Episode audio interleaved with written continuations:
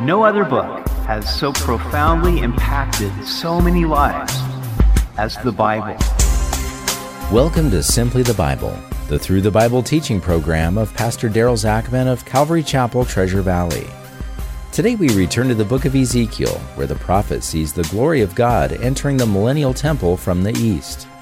Ezekiel is told to describe this temple to the house of Israel, so that they will be ashamed of their sins and keep all its ordinances.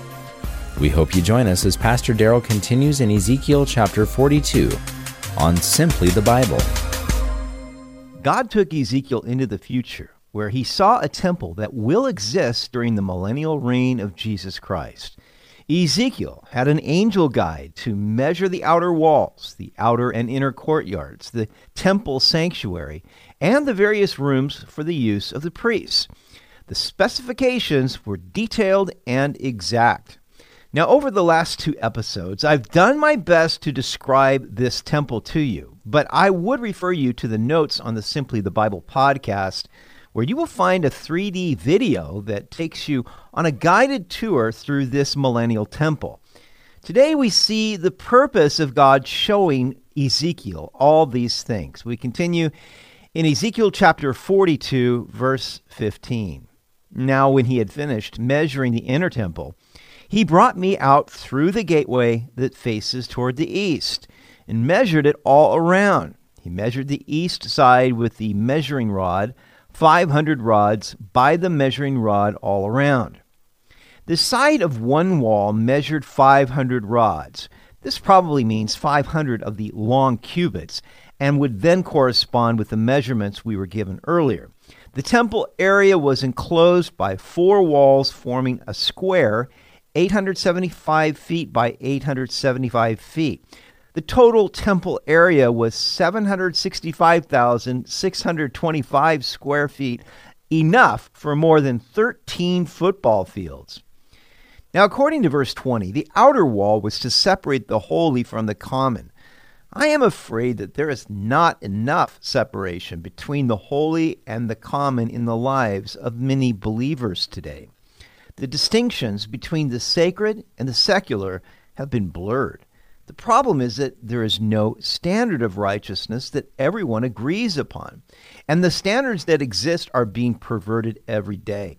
But when God created the heavens and the earth, he separated light from darkness on the first day of creation.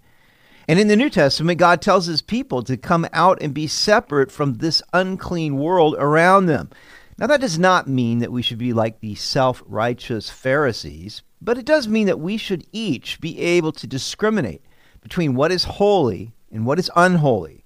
If we would be holy as God is holy, which of course Jesus told us to do, then we must form boundaries for ourselves that we do not cross.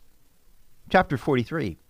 Afterward, he brought me to the gate, the gate that faces toward the east. And behold, the glory of the God of Israel came from the way of the east. His voice was like the sound of many waters, and the earth shone with his glory. It was like the appearance of the vision which I saw, like the vision which I saw when he came to destroy the city. The visions were like the vision which I saw by the river Chebar, and I fell on my face, and the glory of the Lord came into the temple by way of the gate which faces toward the east. The Spirit lifted me up and brought me into the inner court, and behold, the glory of the Lord filled the temple. Now, 19 years earlier, Ezekiel had been taken from Babylon in a vision to Jerusalem, where he saw the Lord leaving the temple through the east gate. This happened immediately before Jerusalem's destruction. Now, Ezekiel sees the reverse of this, the Shekinah glory cloud of the Lord enters the temple through the east gate and he will never depart again. This is reminiscent of when the glory of the Lord first filled the tabernacle at Mount Sinai and again in Jerusalem when Solomon dedicated the temple. Verse 6 then I heard him speaking to me from the temple, while a man stood beside me. And he said to me, Son of man, this is the place of my throne and the place of the soles of my feet, where I will dwell in the midst of the children of Israel forever. No more shall the house of Israel defile my holy name, they nor their kings by their harlotry, or with the carcasses of their kings on their high places. When they set their threshold by my threshold, and their doorpost by my doorpost, with a wall between them and me, they defiled my holy name by the abominations which they committed. Therefore I have consumed them in my anger. Now let them put their harlotry and the carcasses of their kings far away from me, and I will dwell in their midst forever. So, this temple will be the place of the Lord's throne on the earth. From here, Jesus Christ will reign for a thousand years. After that, God will create new heavens and a new earth, and then God will dwell with his people in the new Jerusalem that will come down from heaven. But the house of Israel will no longer defile the holy name of Yahweh as they had done previously by their worship of idols, which God considered to be spiritual adultery.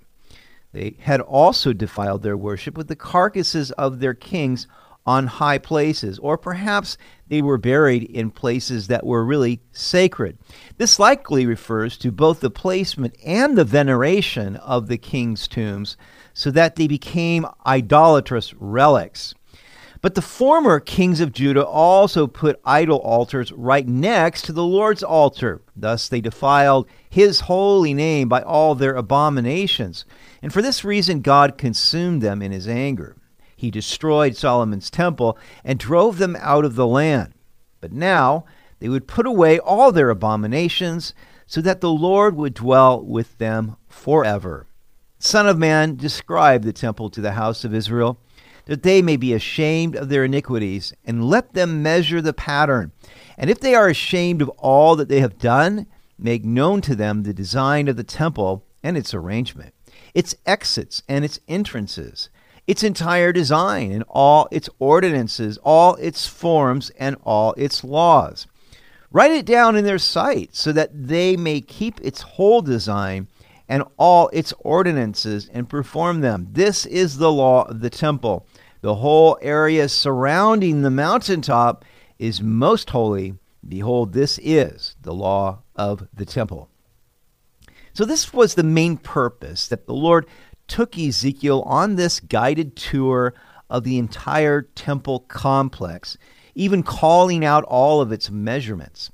When the house of Israel received this description of the holy temple that the Lord will build in the future, then they would be ashamed of their sins and their abominations that had defiled the previous temple.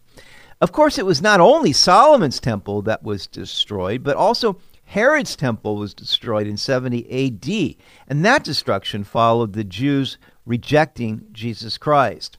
But it would be in studying the design, measurements, arrangement, and ordinances of this millennial temple that they would come to repentance and diligently keep the ordinances in the future when the Lord builds this temple and then dwells among them forever. The law of the temple and the entire area surrounding the mountaintop will be absolute holiness. Now, in verses 13 through 17, the Lord gives the dimensions of the altar for burnt offerings in the inner courtyard. It would have three tiers. The bottom tier would be 28 feet square, the middle tier 24 and a half feet square, and the top tier 21 feet square. So it would sort of look like a square wedding cake. The total height from the ground to the top would be 19 and a quarter feet. There would be four horns on the four corners of the top tier, with stairs leading up from the east side. Verse 18. And he said to me, Son of man, thus says the Lord God, these are the ordinances for the altar on the day when it is made, for sacrificing burnt offerings on it and for sprinkling blood on it. You shall give a young bull for a sin offering to the priests, the Levites, who are of the seed of Zadok, who approach me to minister to me, says the Lord God. You shall take some of its blood and put it on the four corners of the altar, on the four corners of the ledge, and on the rim around it. Thus you shall cleanse it and make atonement for it. Then you shall also take the bull of the sin offering and burn it in the appointed place of the temple outside the sanctuary.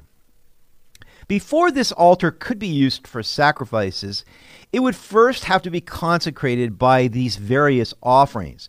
These would be for the purpose of making the altar holy, so that God would then accept the sacrifices made on it. This is very similar to the instructions that God gave to Moses when he consecrated the altar of the tabernacle. As the author of Hebrews points out in Hebrews 9:22, indeed under the law almost everything is purified with blood, and without the shedding of blood there is no forgiveness of sins. Verse 22 On the second day you shall offer a kid of the goats without blemish for a sin offering, and they shall cleanse the altar as they cleansed it with the bull. And so they would then offer another sin offering of a kid of the goats. When you have finished cleansing it, you shall offer a young bull without blemish and a ram from the flock without blemish. When you offer them before the Lord, the priest shall throw salt on them and they will offer them up as a burnt offering to the Lord every day for seven days. You shall prepare a goat for a sin offering.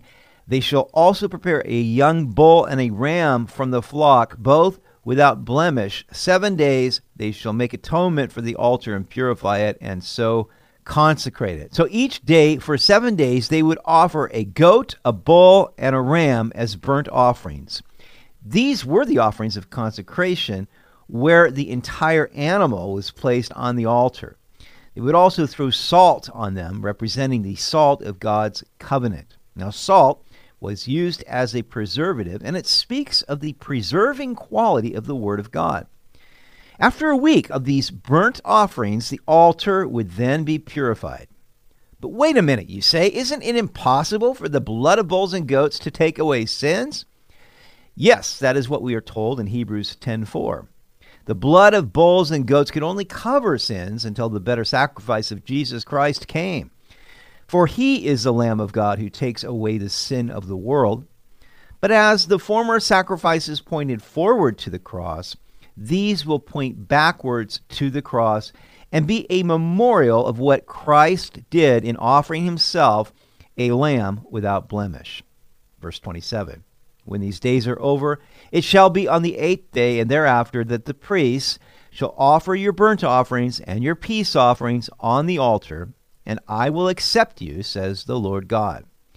So after all this purification and consecration, then they could offer peace offerings, which were like having a barbecue with God. The fatty portions would go to God, a portion of meat would go to the priest, and usually another portion of meat would go to the offerer. However, in this case, since only the priests were offering the peace offerings, the meat would only go to them and the Lord. After this, God would accept the offerings made on the altar. Now, aren't you glad that we have been accepted not by all of these various offerings, but by the one offering that Jesus did? By his one sacrifice, he has perfected forever those who are being sanctified. And that is why it is so important that we put our trust in Him. It's not just enough to know what Jesus did for us, but we must personally appropriate that by putting our trust in Jesus Christ. And then we are accepted in the beloved. You've been listening to Simply the Bible, the Through the Bible teaching program of Pastor Daryl Zachman of Calvary Chapel, Treasure Valley. For more information about our church, please visit our website at calvarytv.org. That's calvarytv.org. If you have any questions or comments, please contact us through our website. To listen to previous episodes, check out our Simply the Bible podcast and please leave us a review. That helps a lot. Tomorrow we will see where God gives Ezekiel instructions about the east gate, the prince, and those who may enter the sanctuary. The priests who minister before the Lord will be holy. We hope you'll join us as we continue in the book of Ezekiel on Simply the Bible.